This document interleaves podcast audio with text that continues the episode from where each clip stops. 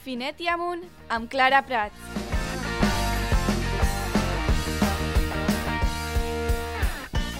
Avui parlem de les posicions.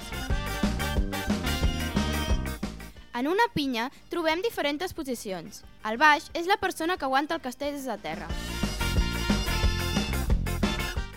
El contrafort està darrere el baix. La seva funció és mantenir l'esquena recta d'aquest primer. L'agulla està davant del baix i subjecta les cames del segon, que està sobre el baix.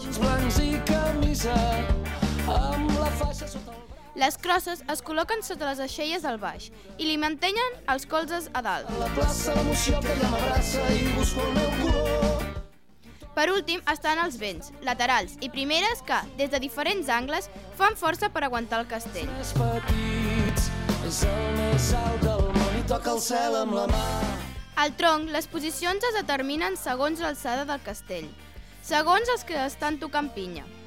Els següents són els terços, els quarts, els quints, els sisens i els setens.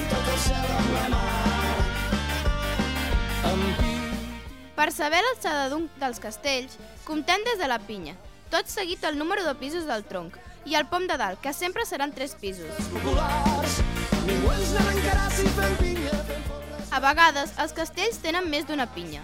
En aquest cas, la segona pinya es diu folre i la tercera, manilles. Fins i tot, en alguna ocasió s'ha ficat una quarta pinya, als puntals, tot i que de seguida va fer llenya.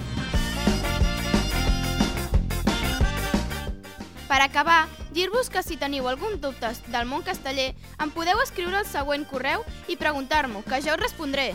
El correu és clara.prats arroba mdangels.org